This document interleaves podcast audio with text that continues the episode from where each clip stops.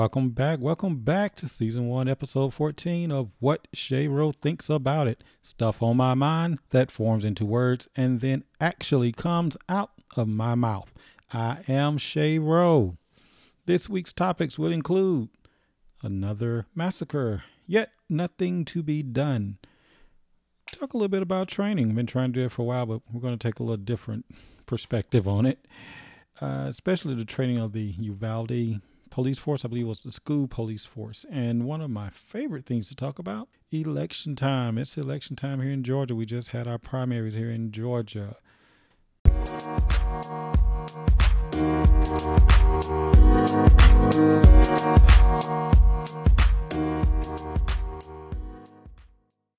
Again, here we are again.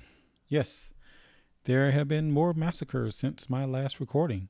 Matter of fact, since I wrote this episode a few days ago, there has been at least 2 or 3 more that have occurred just this week, which means the stupid side has had more stupid stuff to say. Then there are Republicans who are mad because an 11-year-old child who survived the Uvalde massacre smeared blood from a classmate on herself and pretended that she was dead to avoid being shot by the assailant. They mad because she testified at a hearing about the attack, asking that our sorry do-nothing Congress actually do something this time. How sick of a people are you to be mad because she spoke the truth? I don't even want to talk about this. But you know what? However, I'm going to say a little something. You blame this on mental health. Okay, well, where's the bill and the money for mental health? You blame this on video games. Okay, well, where's the bill and the money to give kids something to do besides video games, like job training, after-school programs? You blame this on family values and upbringing. Okay, where's the bill and the money for family enrichment? See, just a lot of talk and absolutely no action. You want to keep blaming, but you don't want to do any action to do it because you want to praise the gun. You won't blame guns, but you'll say praise the gun and think putting more guns in more hands will stop this. So, you know, speaking of another situation that happened, my home state, Mississippi, town about 35 minutes away from Philadelphia, Mississippi, Meridian, Mississippi. This guy, what I believe he had been fired from the police department there, either recently or within the last few months or something, went to his fiance, expectant baby mama, argument with her. He ended up killing her. The cop comes. He tells him nothing's wrong. The cop kind of investigates and he shoots the cop, goes on the run. The cop had a gun. The cop got shot and killed. So just putting a gun in someone's hand does not stop this, because that doesn't guarantee, and my condolences to those families involved. I'm not trying to make light of this situation, make anything. It's a horrible situation. They caught the guy. Did nothing to the guy that did all of this. But, you know, someone says, well, if someone else had had a gun, this one, you know, it's a very sad situation. We blame everything but the gun. And then the things we blame on, we do nothing to try to fix those or help those situations. So all you're doing is talk and no action. But yet again, here we are again. I have been trying to start off the past 3 weeks, I believe, about training, but due to all of the stuff occurring across this country over the past few weeks, I have not been able to get to that subject. But you know what? I will address training. Whomever is over the training for the police department in Uvalde, I believe was the school police department. I'm not sure if it was the city police or school police department, but whoever is over that training, you have to be the absolute worst trainer in the world. Yes, hey, it's out there. It is what it is, and I'm going to address it. So now we've learned that one of the reasons the police officers who were present, while more kids and teachers were being killed, they were waiting for their protective gear and equipment to arrive. Each week it changes, something different. Whose great ideal was it not to have the equipment already in the vehicle with the officer? You ever seen officers when they're getting ready for a task or something, they open the trunk or the back of the vehicle and they get their gear and everything and put it on. They don't have to wait to get it there. So somebody there is totally missing the point. then why did it take so long for the equipment to get to the location? I'm understanding an hour and 72 minutes or whatever before they went in. This was a small town. It was not like the equipment had to go from Buckhead to College Park. Yeah, Lady Atlanta says College Park, College Park. Yes, which even here in Atlanta with the traffic, if it did, the police could have probably got it to each of those points in a matter of minutes. It's a lot of places here in Atlanta you can get to pretty quickly, especially if you got these things called sirens and lights on your vehicle. One thing I've noticed here in Atlanta, when those lights and those sirens happen, it doesn't matter how crowded the interstate is, those cars move. And I mean, they move. They open up like the Red Sea, and they move, and that fire department or police or whatever, they get through there. Because one thing they will do in here in Atlanta, in this area, if you don't move, you will be facing a ticket soon. So they move. So I'm using that as an example that if that was the case, they were waiting on the equipment to get there. And if had it been like a city town here in Atlanta, a suburb or something, and you had to wait for the equipment to get there, well, Lord, they still would have got there in a matter of minutes. So it just amazed me. The police department there failed. Somewhere in training, somewhere in action or inaction, they failed these people. And I know we're still on this subject, but we never want to assign blame where blame is really needed. And you can't just say, well, someone's exempt because they're the police and they do. I believe in police. I believe they do. Most police officers do a wonderful job. There are some out there that do not. And when those that do not, you need to hold them accountable. While I was writing this, there was a news story on Fox 5 News here in Atlanta. Don't know why I was watching Fox. It's not my normal channel to watch.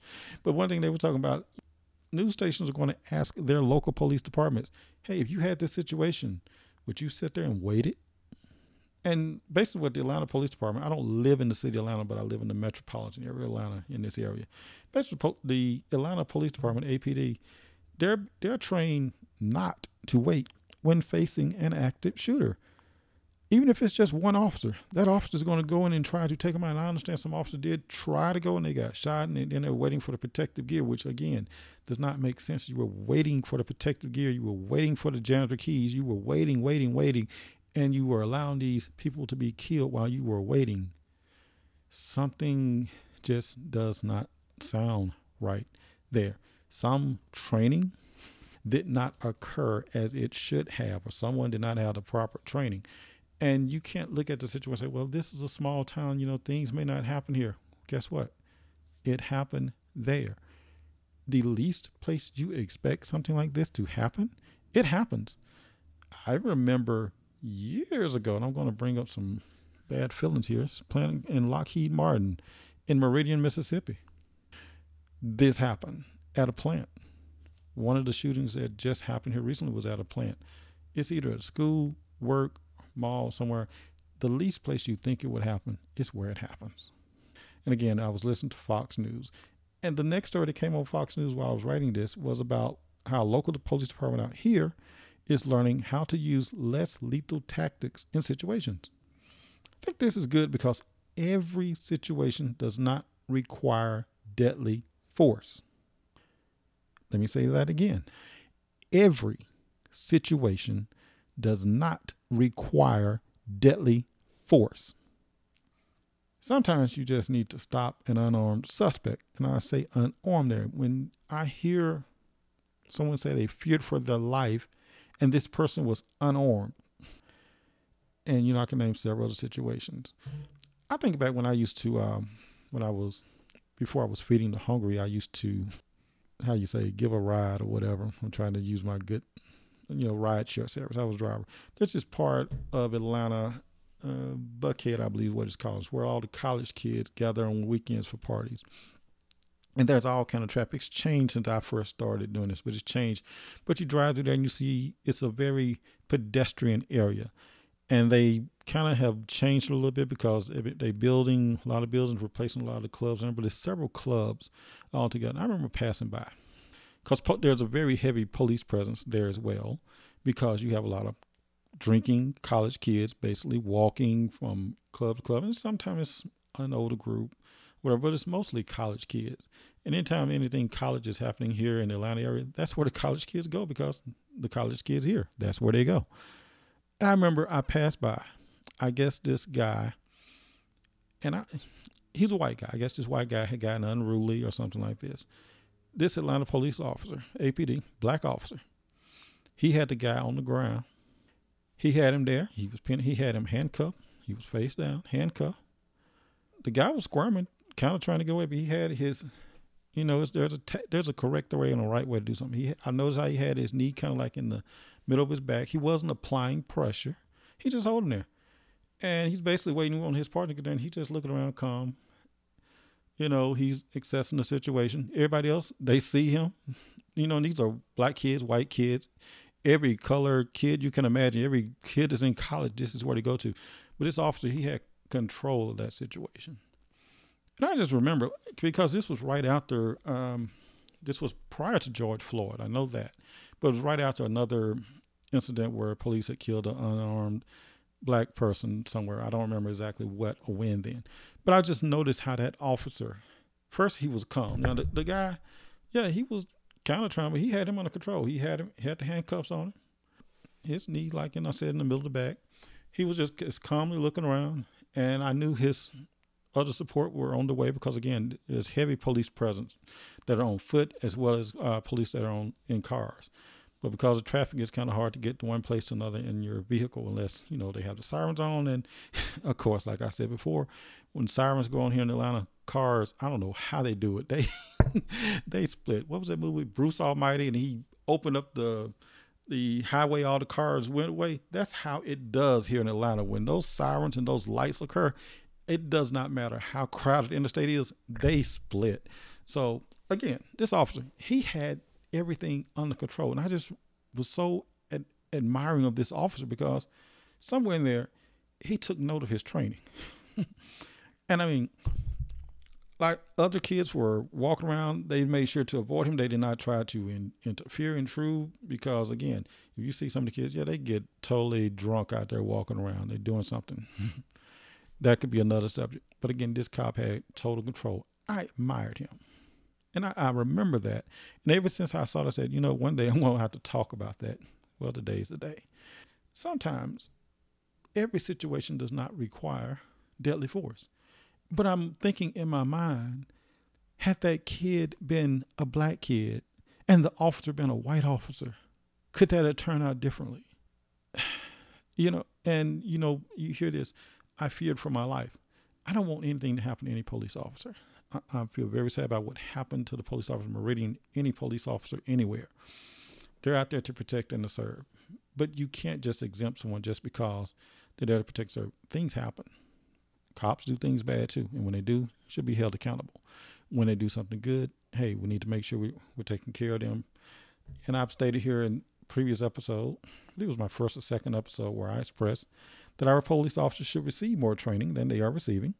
I believe for such a position, that requires so much of our officers, should require them to have more training, like in a community college setting, classroom training, field training, a lot of things that deal with race relations, de-escalation tactics, how to actually protect and serve. That, you know, is not just a shoot and arrest. And it seems like that's what's happening with some, not all, some.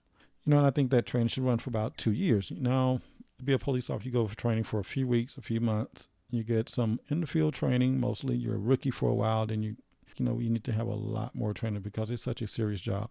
First question that's going to pop up is, what about pay? Hey, if we send them through all this training, should we pay them more? Yes, we should. One, there'd be a lot less court cases against departments and cities where people's rights were violated if we did a lot more training. But we should be paying police officers more anyway. I know some of them in some cities, I forget what the starting pay here in Atlanta was, but there's a big thing right now between the city of Atlanta and police officers, where they're asking for a 12% raise. The mayor's office here is offering them 2%. Most officers are like, I can go to surrounding cities and counties and make more than I make in Atlanta. That don't make sense to me. Atlanta, the actual city of Atlanta, is the most populous area around here. You have so much more concentrated there in Atlanta. Officers are required to do so much more in the city of Atlanta. I will give this to them. When the Braves Stadium was actually in Atlanta, APD was good at getting that traffic and moving. When there's a Falcons game in Atlanta, I've had to pick up at the Falcons Stadium. You basically can get in and out of that stadium in less than 15 minutes away. APD directed traffic. That's me. Now, people that been here in Atlanta longer than me probably say, oh no, I was right in the deep of it, where I'm sitting and I'm going like, and I'm telling the passengers, I'm like, we're going to be sitting here for a while. And they're just like, oh, yeah. But they're used to it.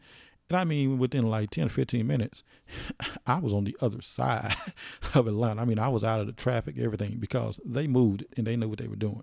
So shout out to APD on it. They know how to move some traffic here in Atlanta, but they have to look at everything that happens here and everything. They have to know that. Again, goes back to the training and them knowing what to do. But that's just, you know, my thought on it with police officers. When you see them not acting or inaction like we saw in Uvalde, something's happening there. And the guy that was supposedly in charge says he didn't know he was in charge. Then it's like, well, he didn't have his radio. He didn't know they were calling. You mean to tell me if he didn't have his radio, none of the other officers around him had a radio to say, hey, chief, here's what we're getting on the radio. We're getting these reports. None of them had a radio. If you answer those questions, it just makes you think like, okay, if he wasn't in charge, and you pretty much know when a scene happens, there's ranks within police, who arrives first, and it's always like, who's first, who's calls this. You look to the person with the most stripes, they're the person that's in charge, until a person with higher stripes come, or they get command from some commander or something, because there's a protocol when it comes to police things. And again, this goes back to what training was happening. Someone's going to have a problem with me saying all this, but hey, the truth is just the truth. You sat there for an hour plus before you went in and did this. And we're hearing just different reports. It was different agencies that had to come, had to get there. Some teachers called their husband, who were law enforcement. They got there and they got a gun. They went, and that's who actually took them out. Someone had time enough to get there, get a gun, go in before you, and then y'all were arresting parents because they were mad because you weren't doing anything. I won't be surprised to see some heads are going to have to be turned. Some people are going to be fired, some positions or whatever. Something's going to happen. And you see other school districts, and I see here in local communities around here, parents are going to school boards. What are you doing to protect my kids? Then they got all these elaborate systems and go before you can get into the school. I know my school was in son. If you went to sign him out, if I went there to sign him out, first of all, you had to press a button for them to give you access. Most of the time, they know most of the parents.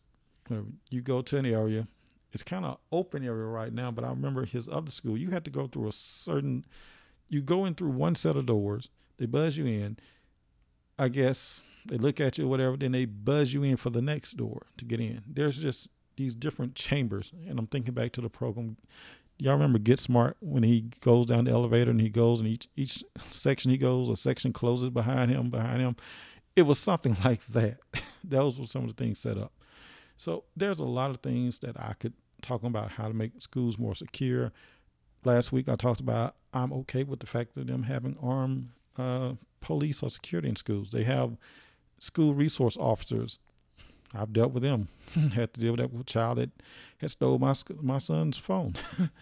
But I have no problem with that. But disarming teachers, the Secretary of Education, I'm trying to remember his name, he was on The View this week. They asked him about arming teachers. He, who should be like the smartest person basically, because he's the Secretary of Education, Dr. His name will come to me soon. And his response was, arming teachers, that's about the stupidest thing I ever heard. I agree. And I'm just putting a scenario out there, since we want to arm teachers. And full disclosure, my mother was a teacher. Most of her best friends were teachers. I have relatives now who are teachers. I know a lot of people that are teachers. At one point in my life, I thought about being a teacher. Yeah. We don't want to go there. If I was a teacher, would I want to be armed in school while I'm teaching students? Here's my scenario, and I won't, because they think that putting a gun in somebody's hands is what's going to solve this. We need to solve this before it even gets to the classroom.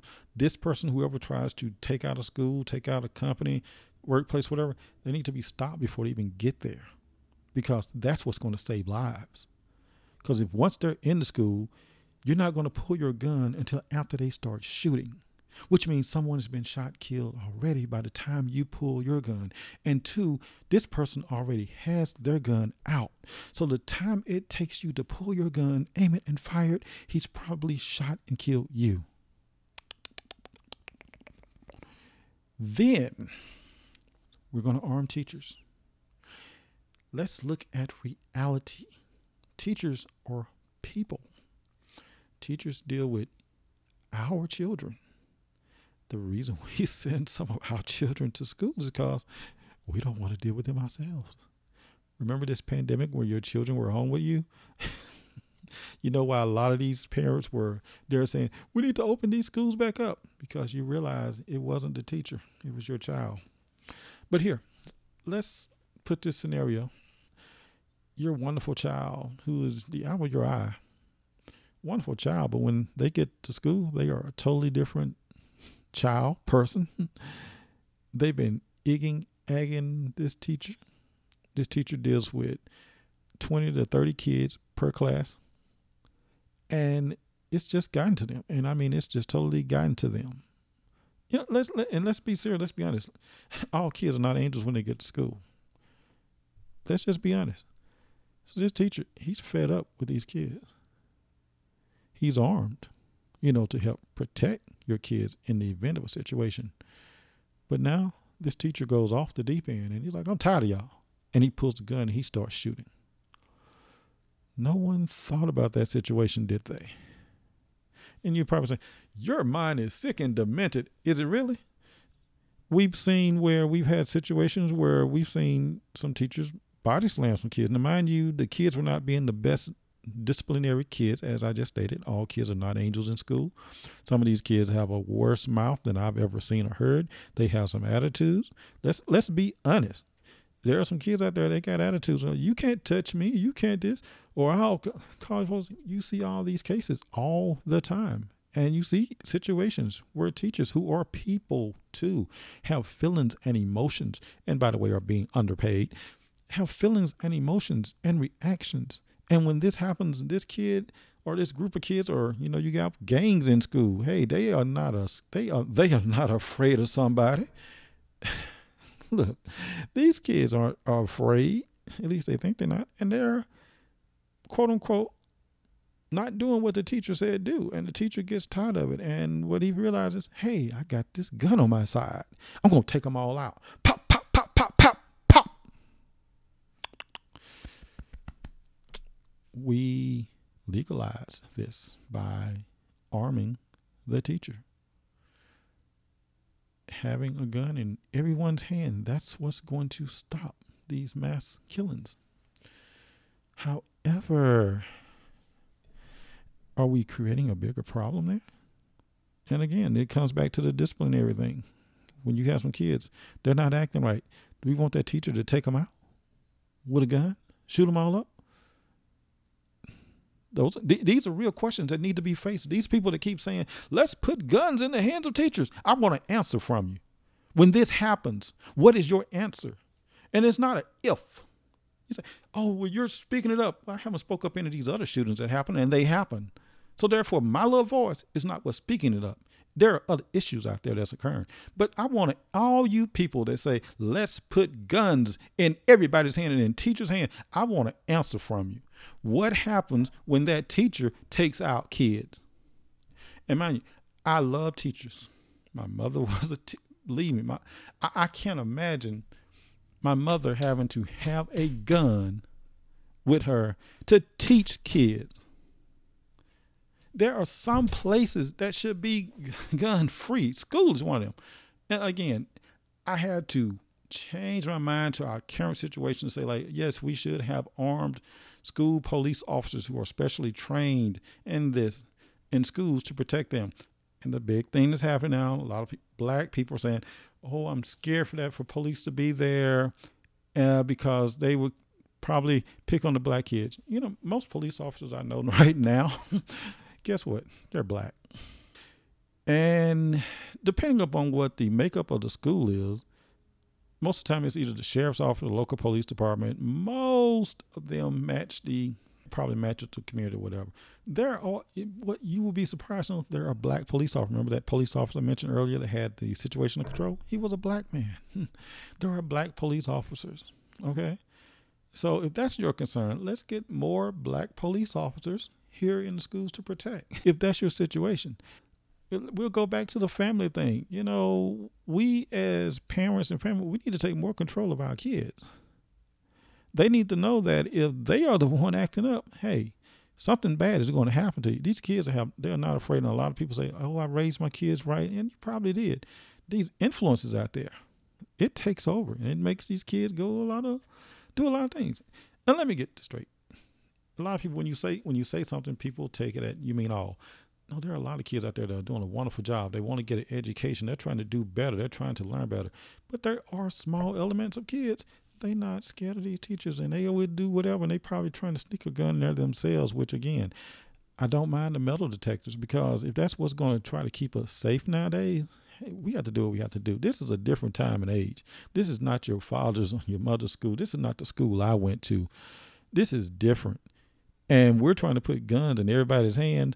Yeah, some of those hands that you put guns in are not the law-abiding citizens, because you keep claiming, well, this is for law-abiding citizens. No, they're not going to stop and say, hey, I'm not a law-abiding citizen, so therefore I should not take advantage of this law where I can go get a gun easily. Let's wake up, people. Let's stop being stupid, okay? Let's look at reality. When we open up the floodgates like this, everything is going to come through that floodgate.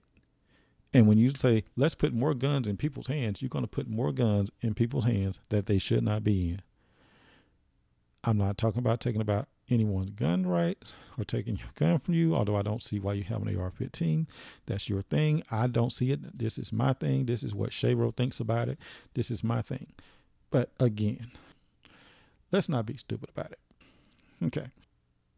Get this. You know, we go back to the police officers. Get this straight. I do appreciate our officers who are doing things right. When officers mess up, they should be held accountable for what they have done. Someone needs to hold the police force in Uvalde, the school police, responsible for their inaction, which cost several lives. You know, maybe they need to bring them out here to Atlanta and learn that even if it's just one, that they should still engage the active shooter in attempts to take them out to save lives. So regardless of what job or position you hold, there should be adequate before and on the job training. I am a total believer in training. I believe that training is the key to a lot of these things, these problems you have. Let's train the correct people, put the correct people in place. Let's get some money out there for mental health. We keep saying this mental health is the problem. That's the biggest thing that keeps coming up. We blame everything but the gun. Again, where are the bills and where are the money for mental health? All these people that keep saying more guns in people's hands, or they're blaming mental health. I haven't seen not one bill come before Congress where you're saying, hey, let's increase our funding for mental health. Let's go back to a previous episode where we talked about that term, defunding the police. I don't like the term itself, but when you look at what they're talking about, let's take some of this money that's allocated to police departments who are not trained to deal with a mental health situation. Let's get mental health counselors part of the force. So when someone calls in, my son is having a mental health breakdown, I need assistance, please. That we don't send an officer who's ready to shoot and that's his only solution to it. Not talking bad about officers, but hey, this has happened. Let's send a mental health person who knows how to deal with this person's mental health. Having a mental health breakdown should not result in this person being shot and killed because the officer feared for their life, because this person who's having a mental health breakdown is not seeing reality at the moment. And they may or may not probably have an actual weapon. A lot of times these people didn't have a weapon. All they had was their brain that is having a breakdown and is not seeing things correctly. Let's get the proper people out there to deal with this person. I'm talking this from experience. You have to have the right person to do the right thing. Again, going back to where I say this training with officers, they need to be trained in this, and they realize, okay, this person is having a breakdown. This is above my pay grade. Let's call in a person who is an expert in this and let them handle the situation and let them de-escalate the situation, and everybody walks away from the situation. Yay. And you know, you people who are so wonderful about guns, the officer had a gun there, but he didn't have to pull it. So, you know, your gun is still included in the equation because you think a gun should be in everything. Yeah. Why don't we do things like that? That's what, you know, defund the police is supposed to be. But, you know, the term defund the police, I don't like the term. I like if we used a better term. I don't know what term it is. I'm not that person. That's above my pay grade. But somebody will come up with something smart or better that sounds better. Yeah, make it sound better. That's what we need to do. Again, we're on training.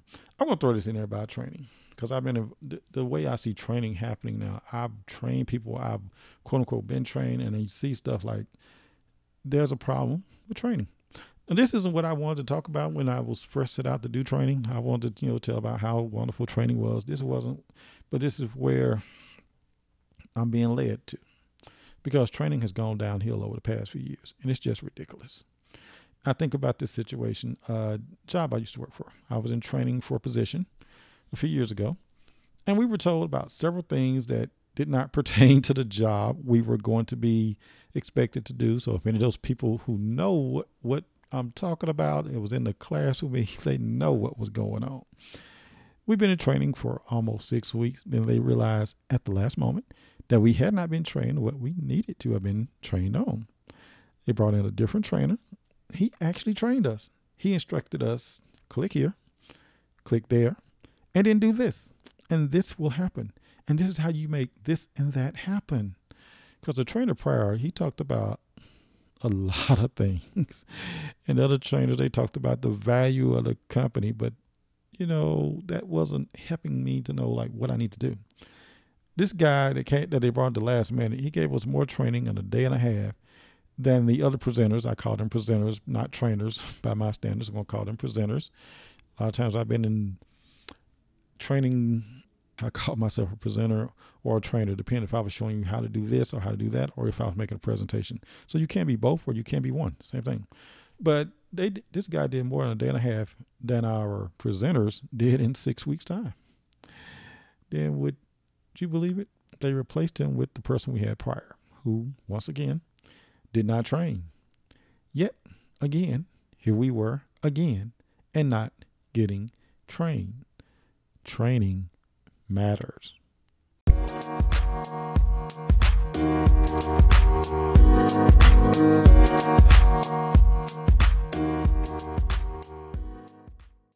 Recently, the primary elections were held here in Georgia. In case you didn't know, I kind of love politics. I was a political science pre-law major, so I do love politics. So you're going to get politics from me today. Even with these new crazy voting restricting laws, everything seemed to have gone well. If you follow me on Facebook, I think I posted something regardless of what law they made, I'm still going to vote. That's what we should be promoting. And we should be protesting, fighting against some of these ridiculous voting laws because they're just trying to restrict people from voting. You know, I have so much I could say about this election. I'm going to try to limit what I say. Let's see. So prior to the election, there were several campaigns for this office, for that office, for all the offices that were running. This was not a presidential election. This was mostly state and local elections. Every time you turned around on the TV, there was a campaign ad for one candidate or the other. Because some districts were redrawn, it was hard to figure out, is this the candidate for mayor, or is it this one, or are these two or three running against each other for the same spot? It was kind of hard figuring it out at first, and a lot of times you don't know, like, okay, these people running against each other until you get there to the polls. There were all of these mail flyers. Every time I went to my P.O. box, good grief, I had to give it to this one candidate. They put some money into their flyers because every time I opened up, my mailbox was stuffed with those big vinyl-like flyers or whatever. I think they spent way too much on them, but apparently it paid off because I think they won. I received more political flyers than mail. Here's my issue. With all this campaigning and the amount of people who had my attention as well as my vote, when I get to the polls to vote, there is a whole list of names for different positions that I have not heard one peep out of. Not even a mailer or a flyer on my windshield while I'm at the great big Walmart. No radio ads, no TV ads, no nothing. Double negative, whatever. And these were for some of the high up positions. There was one guy running for lieutenant governor that comes to mind. The only reason I knew anything about him, about a day or two prior to the election, I looked up a kind of famous person who just happens to have the same name. And everyone's going to be going looking up who was running for lieutenant governor for the state of Georgia. And the name is going to stick out because this person has the same name as a pretty famous person. Instead of pulling up the information on the person I wanted to pull up, because again, I did not know this other person was even running for office, Google pulled up the person running for a lieutenant governor. Well, at least he had a Facebook page, but if you don't actually get out and campaign and tell me you have a Facebook page, then I am still not going to know you were running. This person's opponent, well, one or two of their opponents, actually had ads out there everywhere, and you knew what their platform was. Because I had never heard of you and only found out about you because your name is the same as the actual person I was looking for. It is funny when people go and look this up and they see the name, they're going to be like, why were you looking up that person? I'll explain that in a minute.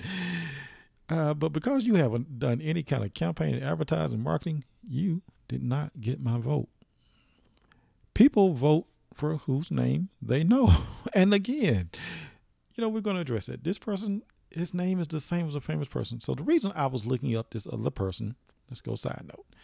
You've heard me mention before, while out feeding the hungry, I listen to other people's podcasts. These podcasts I'm listening to, I'm catching up. What do you call it? Binge watching? I'm binge podcast listening. I'll listen to their, they're in like season 2 or 3. So I will start their season 1, which probably started maybe 1 or 2 years ago. So at the time for where I was on that podcast, there's season 2, I believe. For that time, which was probably in 2021, there was an event happening concerning said famous person who has the same name as the person running for office.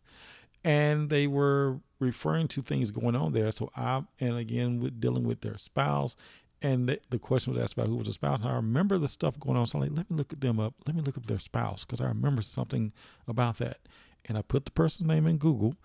Google pulled because I guess Google registered me in Georgia. It thought I was looking for the person running for office here with the same name. And when people look this up again, they're going to be, why were you looking up that person? That is why. Because, you know, y'all have heard me talk before about these gurus and whatever. And I just don't see how you fall for the information, because most of the information they tell you is just wrong. And I had said this prior to knowing this person was famous. I get some Instagram posts from a friend of mine all the time. And they'll tell me this, and like, you know, that's so-and-so. I'm like, who? I had to ask who, because I don't know who these people are. And if I did, and I listened to some of these people, I'm like, their information is wrong. Why do y'all listen to this? And like one of the podcasts I listened to them as they're saying, I'm like, yeah, I see why your situation is the way it is. But I'm not perfect. Hey, things are what they are. So again, that's why I ended up pulling up that person's name. That's how I found out they were running for office. When I saw them, I'm like, I have heard nothing from you. I had no idea you were running. And by the time I see your stuff, maybe 2 days prior to the election, I've already made up my mind. I already knew who I was voting for. Now, mind you, yes, the other person, their name had been put in front of me several times prior to this. I knew who they were. I was familiar with them. I knew their platform. I knew that, hey, this was the person I wanted to vote for. You may have had a nice platform. You may have had some good information. You might even been a good candidate. You might even make a good person for the position. But again, no one knew you were out there. At least I didn't. And I believe I'm a voter. Yeah, I'm a voter. So that means you needed to have your name in front of me. Again, people vote for whose name they know. They vote for who they're familiar with. They vote for who has told me the issues they're running on. They vote for those who campaign the best to my intellect. And I know if you qualify, you can run. I believe, you know, more people should get involved in our political spectrum. More people should get involved. More people should run. However, I'm looking at the fact that if you're going to run, actually campaign, get out there and do something. Don't just think you're like, hey, my name's on the ballot and I may just get a vote or whatever. That disturbs me. You know, if you're going to run for the office, run for the office. Get out there, do some stuff. If you can't collect enough money to put campaigns out there and to compete with the other people, I'm gonna say it like this: drop out. Well, my right, yes, you have the right to do it. And I just said, yes, more people should get involved. But, you know, somewhere in there, you might need to build a base. One of the things that happened this week, we're going to kind of, Bennie Thompson, everybody knows who he is. He's congressional representative, state of Mississippi, 5th district. I was at Jackson State University when Bennie Thompson was a supervisor in Hinds County. I think before that, he was like a city councilman, something like that. So he built himself on, and how I got onto Bennie Thompson, I don't know, but I'm just going to, he built himself up as a political figure.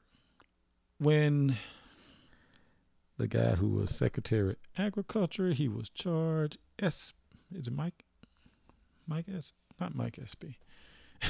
I'm trying to remember who Bennie Thompson replaced. The reason he was able to run is because this person was nominated by Bill Clinton to become Secretary. It was Mike Espy. I think it was Mike Espy, if I'm getting my names right. He was a congressional. He was a black guy. He took the position Clinton gave him, so that opened up that field. Bennie Thompson, very well-known supervisor in Hinds County, but that district encompasses several other counties in the Delta of Mississippi. And he got out there and he campaigned. He got everybody to know him. He got himself known. You know, you see these political people there in front of the camera every time.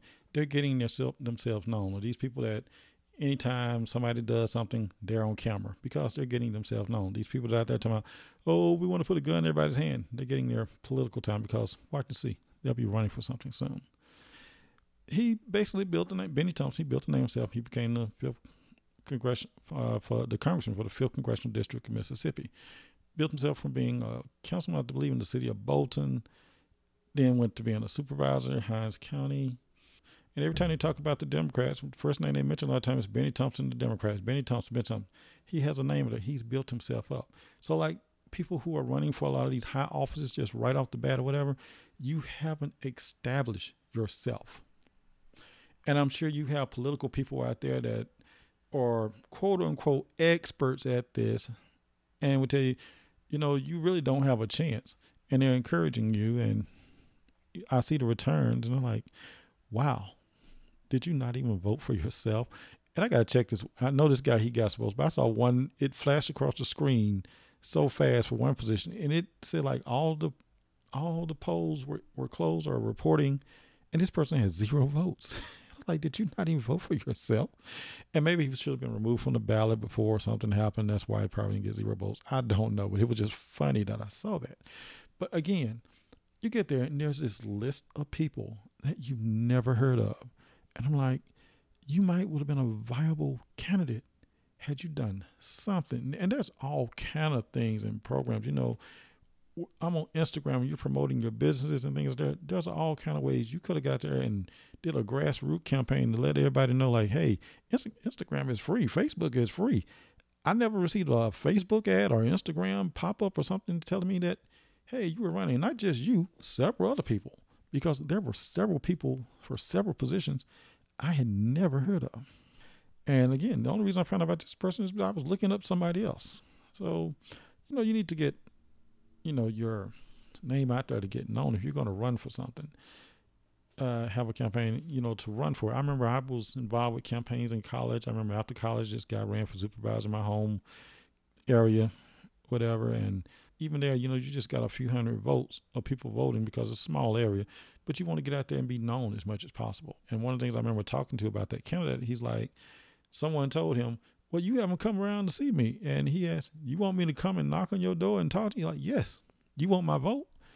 So yes, I want you to come. I want you to come and say something to me. I remember we lived out here in Georgia when we were years ago. This lady came to the door every other day or every other week asking for our vote. And I was like, you know what? Out of all the candidates, this is the only person that came to my door consistently. I'm like, you know what? I'll try to give her a chance. Got there to the polls. Her name was not listed. And what I found out is because we live right outside the city limits, her district or area cut off right at our road. So the people that lived on the other side were basically in the city limits. Where we lived was actually outside the city limits. But she made an effort somewhere that she should have researched a little bit to find out, like, hey, when you go into this neighborhood, you go out of the city limits and those people don't vote for you. You go outside of your district, your division, and those people don't vote for you. She probably should have done a little research there, whatever, because, again, that's time she could have put into other people. But at least you put an effort. And I'm looking at these other candidates. I don't even see a yard sign for you. I don't even see, you know, if your campaign can't come up with $500 to order a yard sign, at least, because when you go to the polls, there's this area where you go where you can't campaign anymore. But every candidate that has people voting for them at this precinct has yard signs there. I don't even remember seeing a yard sign in that area for this person that was running. You couldn't borrow $500 from yourself or somebody else. What was your purpose of running? And I know, again, we should get more people involved, but we also, to get involved, we need to be more informed, and we need to make sure that you have a good platform, because whatever amount of votes you got probably could have went towards the next person to help push them on further to do. So if you're going to run. Get out there and actually campaign. Get out there and run. Yes, you do have to earn my vote. You need to come something. You need to be on TV or something with something telling me what you're going to do, what you're not going to do, what you're going to stand for, because I'm not just going to vote for you because of your name. I'm not going to vote for you because of which party you're affiliated with. Yes, I have voted in different parties. I don't just vote for one party. I vote for the better candidate at the time. I don't vote for you just because, well, this is a big one. I don't vote for you just because your skin color is the same as mine. I have voted for the opponent whose skin color was not the same as mine, because at the time they had a better platform. I'm not one of the people that's just going to vote like, oh, I'm the candidate of the people. Okay, what are you going to do? Well, we need me in there. Yeah, what are you going to do? Well, we need to get more black people in there. Yes, I agree. But what are you going to do? Well, you know, we just need to have us in there. We need to have this. Yes. But what are you going to do? Simple question. If you tell me I'm going to slice potatoes the whole time I'm in office. Okay. Tell me that. There was this time this guy was running for governor in Mississippi. Every question they ask him, we're going to pray about it. And this guy was a Democrat, by the way. Every answer he gave, we're going to pray about it and do this. Okay, prayer is good. I like prayer. What's your plan? We're going to pray about it. I promise you I am not exaggerating. Some people in Mississippi remember this a few years back. They know I am not exaggerating. Every time they ask him about his plan, we're going to pray and we're going to do this and we're going to, like, yes, but what are you going to do? If you're going to run. I love to see the candidate that you didn't think was going to come out on top. You know, come on, something. When Stacey Abrams first ran for governor of Georgia years ago, and she was running against another lady named Stacey, I said in my mind, she's not going to win. I wanted her to, but I said, well, she's not going to win. She actually defeated the other lady, who was a white lady here in Georgia. She defeated her, and she became the first black female person to receive a Democratic nomination for the state of Georgia for governor. Like, wow. But I will say this. Both of those ladies campaigned hard. I mean, every time you turn on TV, Stacey Abrams, the other lady, again, her first name was Stacey. So every time you turn on TV, you heard from them, or whatever you did, or you saw a flyer. And when you get out here and you're running for office, you're running against some big wigs. You're running against some big money. It takes money. You got to be able to raise some money. You got to put some interest why people will elect you. I'm not going to get out there. My vote is valuable. I'm not going to vote for you just because you are a certain color, a certain age, a certain race, or even of a certain party. I need to know what you're going to do. Even if I don't agree with everything you're going to do, you need to have a plan. You need to have a plan for what you are going to do, and you need to make sure that people know what your plan is. And I see all these names that were on the ballot, and again, I don't remember seeing not one diddly thing. And I think about my mailbox that was overstuffed with this one person, and I was kept trying to decide, like, okay, I knew I was going to vote. not going to say who I voted for. I never tell people who I voted for or whatever. But I knew exactly who I was going to vote for. And I wanted to just write their campaign. Hey, would you stop sending me stuff? Because I've already made up my mind. You already have my vote. So stop sending me stuff. Save that money for the next part of the campaign. But it works. Campaigning, conversing on things like that, your marketing skills on that, it works. That's what it takes, which is why they say the person with the most money uses the person that wins, because the person with the most money is the person that's out there the most. They're doing things. People remember that, hey, I remember this person came here, so-and-so, so-and-so, whatever. I'm going to vote for that person. I'm going to vote for this person because they were actively in my face. Speaking of these elections in Georgia, I am really enjoying some of the campaign ads I'm seeing. Some of the ads, even if they are for the person I am against, are pretty nice. And I'm thinking, now that was a good ad. But some of these ads that are even for the person I want to win are just downright horrible. I am thinking maybe I need to get into the campaign ad business because I could have come up with a better ad than what they have out there. But as we just stated, you have to get in front of people's faces. You have to take advantage of all these different platforms and everything to get your name recognized in front of people's faces. Elections in this country are so important, especially these local elections. The people elected to these positions determine what happens here locally. Traditionally, more people turn out for presidential elections than for state and local. According to the numbers of participants in this primary, a lot of registered voters did not show up. If you really want to change, then this is the election that everyone needs to participate in. Earlier, I addressed, Bennie Thompson, the January 6th committee. They met, they kind of gave their findings here on this primetime special here a while back. A lot of people mad. Come on, you cannot defend what those people did. This is the United States of America. And you sound like, well, they were just touring. You were breaking windows touring to get into the Capitol. I don't think that's how the tour goes.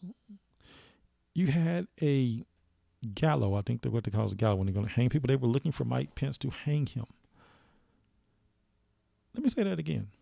They were looking for Mike Pence, the vice president of the United States, whether you liked him or did not like him. They were looking for him to hang him. Oh, well, they were just joking. No, they weren't. And for you to even say that, they showed a video. They got the gallows up there with the rope, red, and they were like Mike Pence, and they were looking for Nancy Pelosi. They wanted to hang them. These are elected officials of the United States of America. The vice president of the United States, you wanted to hang him because he was not going to go along with your supreme commander's demand to change the votes and not accept them. He was going to abide by the law. You wanted to hang him. And you have people who still are defending the actions of these. When do you get to charge these people with treason? I'm trying to wrap my little country mind around all this, but for somewhere, somehow, it doesn't seem like it just is. You cannot give a defense for this. And you said, well, this was all fake and it was another group. Okay, they've arrested the actual people that were there and that participated, regardless of what group they were a part of. These were individual acts. It may have been sanctioned by the group or whatever, but they're going to arrest the individual people. They've been charged. Some have been sentenced, whatever. You stormed the Capitol. You were trying to do a coup here in the United States of America. My issue is, what if they had succeeded? I'm glad they didn't. Very glad they didn't. But what if they had succeeded and they actually got to Mike Pence and actually put him up there, or they got Nancy Pelosi and put them up there? And then if they had actually overturned the actual will of the people, which, come on now, it's been investigated. There was not fraud or enough whatever to change the outcome of the election. People got out and voted. They did what they were supposed to do. Dude, this is to... What did I call him last week? King of stupid. This is to you personally. You are the biggest loser ever. When someone doesn't agree with you, you call them a loser. And if you ever get this video, this audio of this, you're going to probably call me a loser. So what, dude? You are the biggest clown loser there is. You lost. You've lost in court. You've lost all your efforts to try to overturn something. You come up with false claims. And you keep saying, well, they're not showing you the proof, whatever. Okay, you got your platforms, whatever. Why are you not showing it? You got your, you know, you were banned from all these other platforms, but you have all these other platforms that you still putting a message out there. So wherever you're saying that, oh, there was electronic, why don't you, since there's proof, you say, play it right there. Come on. You know what? I invite you to my show. You can bring all your proof onto what Shay Rowe thinks about it, and I will play it. I promise you. You can bring all the evidence that you say you have for this, for fraudulent votes and that the election was stolen. You can bring every bit of, I will give you the entire time slot, and you can present every bit of your evidence. That is me. I'm probably the only person in America that's going to say that, but you can bring it all right here to what Shay Rowe thinks about it. This is an invitation to you. You know who you are. You can come on the show. I will let you be a guest. I will let you say everything you want to. I will let you present every bit of evidence you say you have. This is your invitation to come on what Shay Rowe thinks about it and present every bit of piece of evidence you have. I invite you. I will allow you to do. I will give you the airtime to do it. You say you have the evidence. You say no one's listening to it. Well, here is your opportunity to present every ounce of evidence you have. Everyone's going to like, boy, you crazy. Yes. You know, I'm like this. I used to have this phrase, put up or shut up. Here's your opportunity to put up every piece of evidence. I hope this gets to your ears. I hope you take me up on my invitation. You reach out to me. Shay Rowe Speaks, ChetroSpeaks@gmail.com. Send me an email. Hit me up on Instagram, Shay Rowe _LLC. Hit me up. Facebook, Shay Rowe Speaks. You know, that's on. You can get to me by airplane or airman, however she say. Look, if you can reach me all those ways. You can reach me if you want to actually present that the election was stolen. Here is an open invitation to you. All the evidence you have of a false election being stolen, people voting, or there's enough evidence that would have changed the outcome. You are personally invited to what Shay Rowe thinks about it, to present every piece of evidence you have. I will dedicate it all to you and let you have your thing. Okay? Since you say you have the evidence and no one's listening, here you are. Here's a platform for you. I'll keep you posted, let you know if we get a response. I doubt it.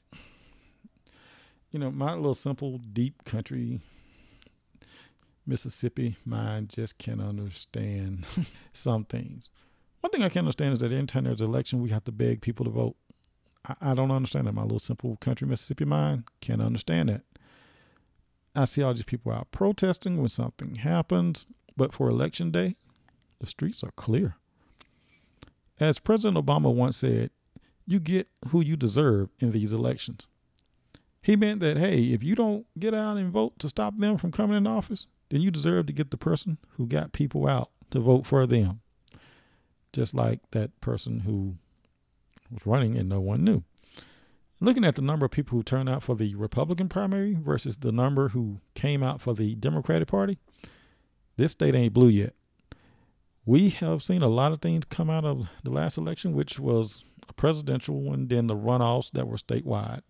They said there was record turnout and that all the voters who voted made a difference. Now we have statewide and local elections that could determine if these differences made will really be lasting differences. Again, we have the same two candidates for governor, the main candidates, Brian Kemp and Stacey Abrams.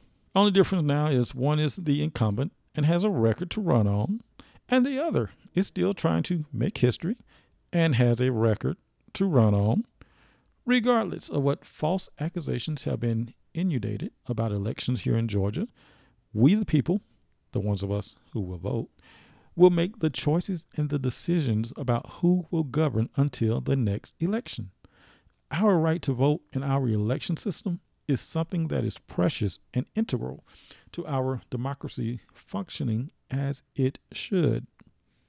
It does not need unnecessary interference, false accusations, and voting laws that attempt to discourage the people from participating.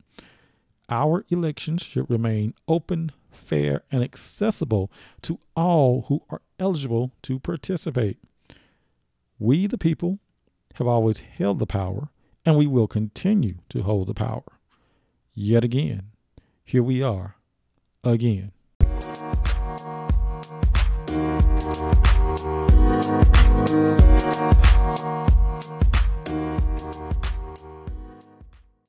Well, my time here is done. That is all that is on my mind for now. Thanks to each of you for tuning into this week's episode. Thank you for allowing me to serve you. Please listen, like, share, and subscribe to my podcast here at anchor.fm/Chetro, Chetro. And I can now be heard on Apple Podcasts, Google Podcasts, Amazon Music, Radio Public, Stitcher, Pocket Cast as well. Remember to give me a 5-star rating. Tell your friends and your enemies what Shay Rowe thinks about it. A production of Shay Rowe LLC, where I build confidence by using your situation as motivation. Contact me for speaking events, panel discussions, coaching, mock interviews, and speech writing and development. If you want to reach me, I am on Facebook at Shay Rowe Speaks, ChetroSpeaks. Instagram at Chetro_LLC. That's Chetro_LLC.